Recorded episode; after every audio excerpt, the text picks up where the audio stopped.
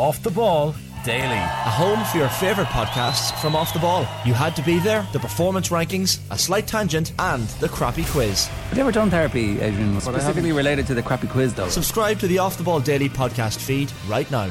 Welcome back to Off the Ball Saturday here on News Talk. John Duggan with you through to five. So today at 5.15, 40 horses will line up for the Grand National at Aintree in Liverpool, the world's most famous steeplechase. 27 of the runners are trained in Ireland. Five of the last six winners have been trained in this country. There's half a million pounds on offer to connections of the winner who can navigate the four and a quarter miles and 30 fences better than any other horse. Now, joining us on the line to look ahead is a man who won the race as a 20 year old back in 2006 on a horse called Numbersixvalverde, Niall Slippers Madden. Niall, how's the form?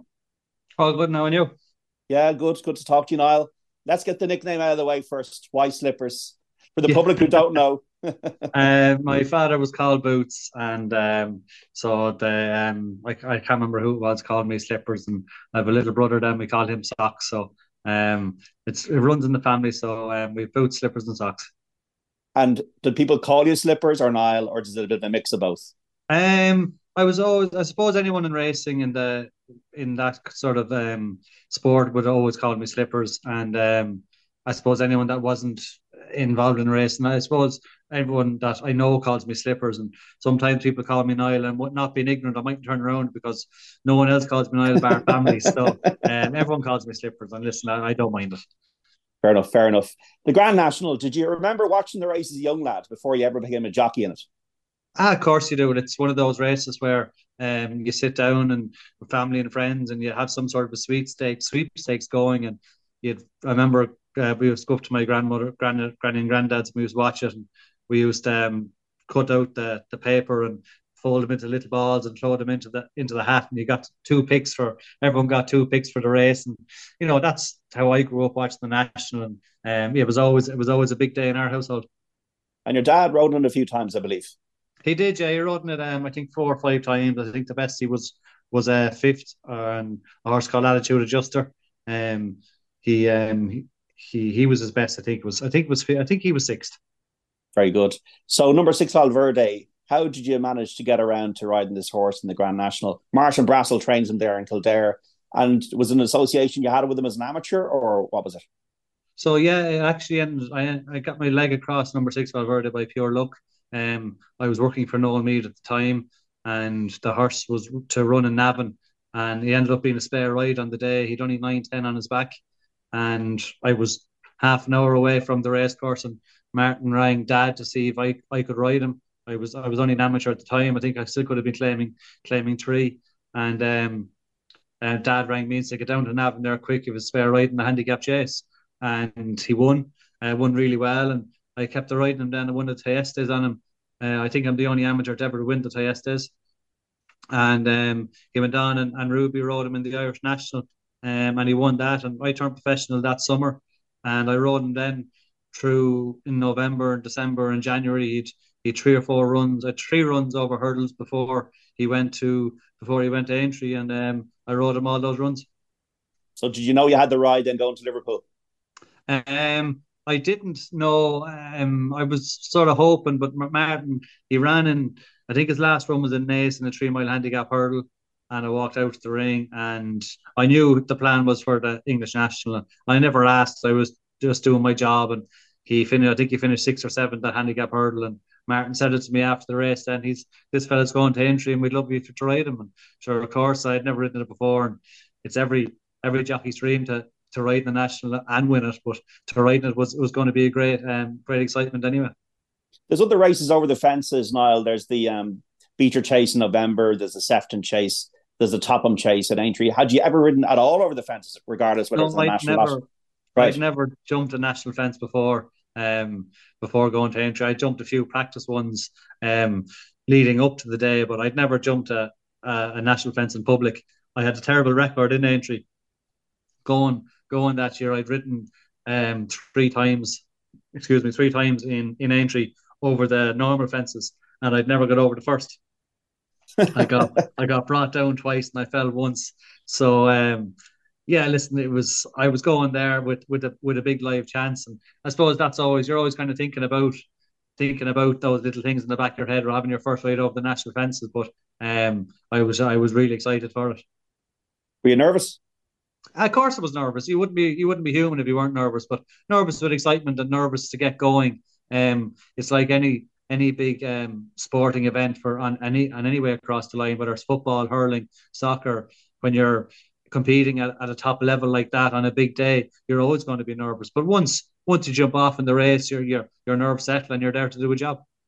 I watched the race yesterday, and you were like you got to go around two circuits at Aintree, so you over four miles. So for the first circuit, you kind of were out the back there. Um, was it a case of biding your time, or just like how do you kind of work out the clock in your head of not to go too fast or not to be too far back? So um, there was a good bit of rain the night before, and it was rain that morning, which I was delighted about. Um, number six, he wasn't the quickest in the world, but he jumped really well. Um, and he was one of those horses you couldn't force early on because he'd he kind of gets sick if you, if you asked him too early. Um, so I actually jumped off and got a great position early on, but I just couldn't go at the gallop they were going um, early on. So I just had to buy my time and, and sit and wait for wait for him to give me the heads up that it was time to go. Um, so I jumped really well. I was just always kept getting a bit further and further back for the first circuit. Um, made a little bit of a mistake at the chair, and I winged the water, and I just sat down on my the arse of saddle for two or three strides, and I get my slap down the neck. I said, "Come on, now we're after doing, we're after going around one lap. We've one lap to go. We may start getting into this race." And within sort of seven or eight strides, I was in the perfect position that I wanted to be in, and um, everything went uh, as sweet as nut from there. Hedgehunter won the race the previous year under Ruby Walsh. Is it in your head? I'm going to follow Ruby. I'm going to follow Tony McCoy. Of course, um, you know Ruby was the man to follow. Even when I was in Ireland, um, if you were beside Ruby or not too far from Ruby, you were you were in a great position. And Tony McCoy, and we know he got his winner in it in 20, 2010 or 2012. But um, yeah, listen, they were the they were the two to follow. And when I had them in my sights, I was I was delighted I was in the right place. And I was just waiting behind them, and they they rode the race for me. So when you're say three hours or two hours, you're you're coming to the elbow. What's going through your mind? Is it just a case of hold on, hold on, hold on? Are you thinking about winning the national before maybe you're you're you're there?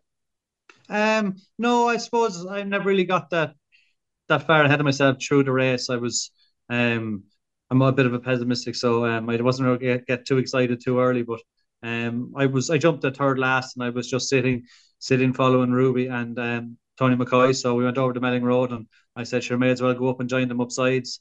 Um, I walked the track with my father that morning and he said to me that if I'm sort of seven or eight lengths off the, the front horse, the lead horse turning into straight, that I'd win because I'd stay so well. And I'm turning in up sides going, well, I have a great chance. And I stay really well. And I was just, we've seen so many nationals down through the years where they change they change reflections in, in, in the later stages with the big long running. So I was wary of that as well. Didn't want to commit too early. But we're down to the second last, and I, I didn't miss it, but I wasn't as quick as the two lads. And I just started. I said to said to number six, said, "Come on, we may get rolling here now." So I went down to the last, and I winged the last. Maybe landed half a length in front of Ruby, and I was wary of getting the getting the rail. So I just came across to my left a little bit to make sure Ruby was going to have to come around me. Um, I try not to use my stick until I got to the railing or to got to the elbow because I knew it was going to be long running and I stay really well. So when I got to the elbow, I said, "Come on, now let's go win a race." And um, he duly obliged. He won by six lengths. I watched the uh, jockey cam of Many Clouds winning the Grand National in 2015. It's on YouTube. It's absolutely fascinating from Leighton Aspel's point of view. During a race like that, with Ruby and Tony McCoy around you, is there anything sad? Are you shouting at each other? Or is it complete silence? What's going on? Um, it's not complete silence anyway. Um, there's loads going on. Listen, you're it's you're always being wary of who's around you and who's jumping well and who's not jumping well. Um, I know any any the best horses can fall, but you're always a little bit wary of horses making mistakes and trying to get away from them and lads jumping across you because they're trying to keep away from their side as well. You know, like you're everyone's trying to look after each other, but you're you're there to look after yourself as well. So um, there's there's plenty of shouting going on and lads to keep straight and maybe there might be a loose horse on either side of you and someone might someone behind you might let you know that there's a loose horse coming on your left or a loose horse coming on your right just so you know um you know, listen, it's there's no one really abusing each other unless something stupid happens. But um, we're there. We're all there to look after each other, but we're looking after yourself as well. You're on a half a ton of uh, animal going uh, at least 20, maybe 30 miles an hour. And actually, when you see a faller uh, in that many clouds jockey cam race, it does happen very quickly. You're just uh, almost before you know it, you're on the ground. Yeah, big time. Yeah, listen, it happens um, very quick. You can you can imagine when you see the the Tour de France, let's say, and someone gets a fall, like everyone gets a fall because you're all on top of each other. There's nowhere to go, and that's what horses will try and avoid. Um, other horses and jockeys, they'll do their best, but there's only so much you can do if there's nowhere to go, and that's the that's the problem with, or that's the the biggest problem with the Grand National is there's plenty of runners, and when someone does fall, there's, there's very little place to go, and you, you could be unfortunate to get brought down or get unseated. Your horse goes one way and you go the other when you crossed the line, could you hear the crowd? Um, only when I crossed the line. Um, I, I couldn't really hear anything. I was I was that um, tunnel vision um, to make sure I got over the line. So um, yeah, when I got over the line, I could just feel this wave of um, of atmosphere that that was always there, but I just couldn't hear it till I got over the line. And yeah, there was an unbelievable feeling and uh, an unbelievable crowd there that day. Describe the thrill. It's very difficult. Um, it's it's a day I'll never forget, and um, I'd love to relive it. Um, I suppose there's loads of things that you'd you would I probably would have gone a little bit more mad um, after I won it. Where now at the time I was trying to be trying to be cool, calm, and collective. But I'd say, and if I did it again, I'd yeah, I would have. I, would given it given it plenty. Did you celebrate well? I did. No, don't get me wrong. I didn't. I did not celebrate. I celebrated extremely well. Uh, no mistakes that side. But um, yeah, it's listen. It's it's an unbelievable feeling. Like people would people would ask you, anyone that's not involved in racing, or people that you meet, and what do you do, or what was your job? I said I was a jockey, and oh, the, like the first question they'd ask, like, is you ever win a Grand National, or do you ever ride in a Grand National? Everyone says they'd love to win a Gold Cup, and yeah, you'd love to win a Gold Cup, but everybody knows what the Grand National is. Absolutely, Niall. Yeah. So if you're looking at the race this year, even from 17 years on, the race has changed because obviously, from a safety point of view, uh, with social media, with the fact that the responsibility around the horse's welfare, it's not the same race as it was. No, every generation changes. Um, every 10, 15 years, there's massive changes. Um, I was talking to Ted Walsh, he said when Pat Taaffe rode in his first Grand National, they were humongous. And when he finished up, they said he said they're only half the size. Where nowadays when I when I rode my first ride in the Grand National number six, I thought they were humongous, but now they're only half the size again. Like yes, it's it's gone very um very safety and the um, defenses aren't as big as they were and they're not as solid as they were. They're an easy fixed base now with the perch over them. Um so they are an awful lot safer. But that's why you're probably getting a better class of horse running in the in the Grand National these days. And um the um, like I the year I won it, I don't think Tiger Roll would have got around. But um, you know that's just the way the race has gone now, and you're getting you're getting horses having their prep running in the Gold Cup now, running in the running in the Grand National. So, if you were to maybe pick out some of the aspects a horse requires or needs to win the race, is it now about stamina more than jumping? Um, yeah, you don't get me wrong, you still need to jump around there, but it's I think more about pace. Um, right. I think you need you need to be able to travel early on because they will go a good gallop, and if you can travel early on, you're always going to save that little bit more petrol. Where if you're riding a slow horse and you're trying to lay up the whole time, you're burning petrol a lot, an awful lot harder. When it comes to the end of the race, then where you're after traveling all that way on a on a speedier horse, you will get the trip because they will slow down in the middle of the race. Um, they've had they had rain there on, on Friday, and and the, the ground will ride a little bit slower, um, especially on the, the Grand National course. Um, it does ride a little bit slower when um, the the Mildmay course doesn't get as slow, but the Grand National course does get a bit slow. So yes, it will turn into uh, into a stamina test. But um, yeah, I suppose if you're setting one up for the Grand National, you're looking for the for the the whole lot, something that can jump, that can travel, and that can stay. Um, I always said you kind of need a horse that gets two five, two six to to get the national trip when you're say walking around at the start on the horse, there's 40 runners there. Do horses get more stress than they normally would, given the whole atmosphere and the amount of runners? Um, Yeah, they do. They do and they don't. Um, so the year, um, I think it was the following year after I won it, 2006, uh, or sorry, 2007. Um, it was a very, very warm day. Um, I think I was on Numbersixvalverde that day for, I think could have been 25 minutes, which is a very long time from the parade ring to the parade to the start, a couple of false starts, the race, and then back into the parade ring. It's an awful long time, especially when it was very warm. Um, I think they've tried to fix that a little bit. They try not to have you on as long, but yeah, it can be a very long process from the parade ring to the to the parade because you walk out onto the race course and they try to put you into numerical order to walk to do the parade, and it can just take a little bit more time um, to do. And if you're on a a horse that's a little bit excitable and just wants to get his job done, yeah, it can it can boil over a horse. So narrow it down for us. If you picked a handful out of the forty that you think might contend uh, at five fifteen. Yeah, um, I was I've been a fan of um Corach Rambler of Lucinda Russell's and Derek Fox, who are previous winners of the race. Um, he's a Cheltenham Festival winner. He's in with a nice weight. Um, my only problem would be with him that the way he's ridden, he's to be dropped in and, and crept away. And we all know you need an awful lot of luck, luck to win a Grand National. He's going to need, need a lot more the way he has to be ridden. But um, I think he's he's gone in with the right profile. Um, obviously, uh, I'd be a fan of um, any second now and, and Ted Walsh. I'm, I'm working with Katie at the moment to, doing the breeze ups with her. And yeah, the horse in great form. And he was very unlucky two years ago when he nearly got brought down. He finished third.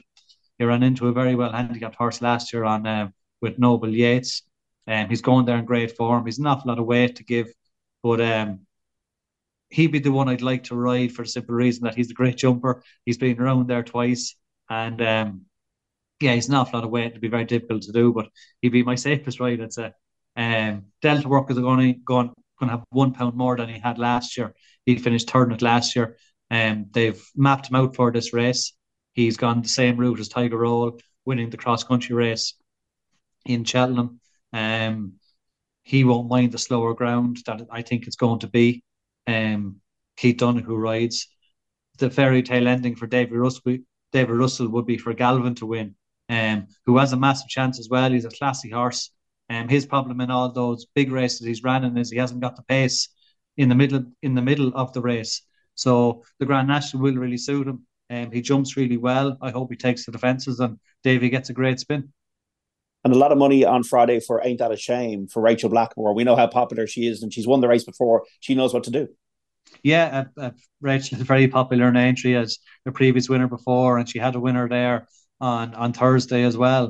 Do you know? So there was plenty of money for for her on Friday, and you know I'd say there'd be more money for her again.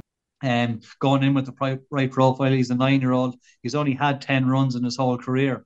Um, he's a winner last time on slowish ground. Um, so yeah, he's he's listen. He's going in with with a great profile. Mouse Morris won it a few years ago with David Mullins, who was and the horse was still a maiden over fences. He hadn't won over fences when he won the Grand National, and you know, listen, that's that's the look you get, and he's been running. He'd been running well in chase, but you know, it's difficult thing to do. Like it's pretty ballsy move to go run a horse in the Grand National that hasn't won over fences yet. But um, yeah, Henry's horse in great form, and um, did a winner there on Thursday. And yeah, listen, Rachel is going to be very popular in Aintree. And William Mullins had the uh, Irish Grand National winner only last week with I Am Maximus. Paul Townend rides Gaillard du Mesnil, Capodanno from the William Mullins stable, Vanillier from Gavin Cromwell's, the big dog won the Troytown Chase at Navan earlier this season, and Lifetime Ambition was second. I'm just reeling off the Irish horses because we got 27 in the race out of 40 there now.